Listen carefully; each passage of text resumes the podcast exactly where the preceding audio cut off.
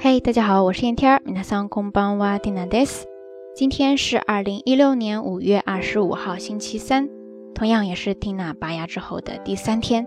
三日目に入りましたね。俗话说得好，牙疼不是病，疼起来要人命啊。呃，我想这种情况下哈，有经验的小伙伴应该都知道了吧？吃饭还是别指望了。最近这几天呢，缇娜应该都是靠喝粥过活的吧？ 说到这儿呢，就有了今天的节目当中想要跟大家分享的一些知识点了。粥在日语当中呢，汉字直接写成刚才的粥，然后发音是 kayu kayu kayu，对不对？但是说的时候呢，经常在这个单词前面加上 o okayu okayu okayu，对不对？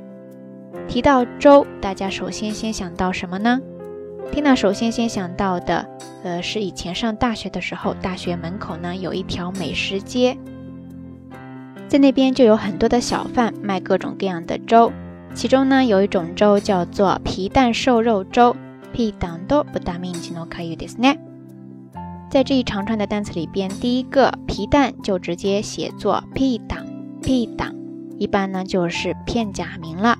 然后瘦肉，因为它是肉末状的嘛，所以在这儿听娜用了不大面积，不大面积，不大面积，对不对？不大就是猪猪肉，然后 minji 它就是表示肉末状的那种肉了，不大面积，对不对？合起来皮蛋都不大面积呢，我可以，对不对？皮蛋瘦肉粥呢偏咸，另外呢还有一个偏甜一点的比较大众的粥就是大枣粥，那次面呢我可以，那次面呢我可以，对不对？拿次咩就是枣子。另外，在夏天嘛，我们经常会喝绿豆粥来消暑。那绿豆叫做绿豆，绿豆，绿豆，对不对？就是直接写作绿豆了。喝起来绿豆 no 可以，对不对？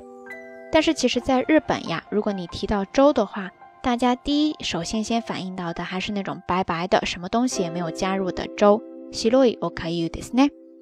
如果要表示那种加了各种各样的食材之后的粥呢，他们通常会提到另外一个单词，就是 zosi zosi zosi，对不对？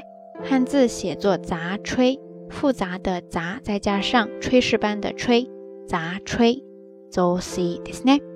好啦，今天咱们节目当中提到了各种粥，不知道咱们下聊听友平时喜欢喝粥吗？然后在所有的粥当中，你喜欢喝哪一款呢？欢迎跟听娜分享哈。好啦，夜色已深，听娜在遥远的神户跟你说一声。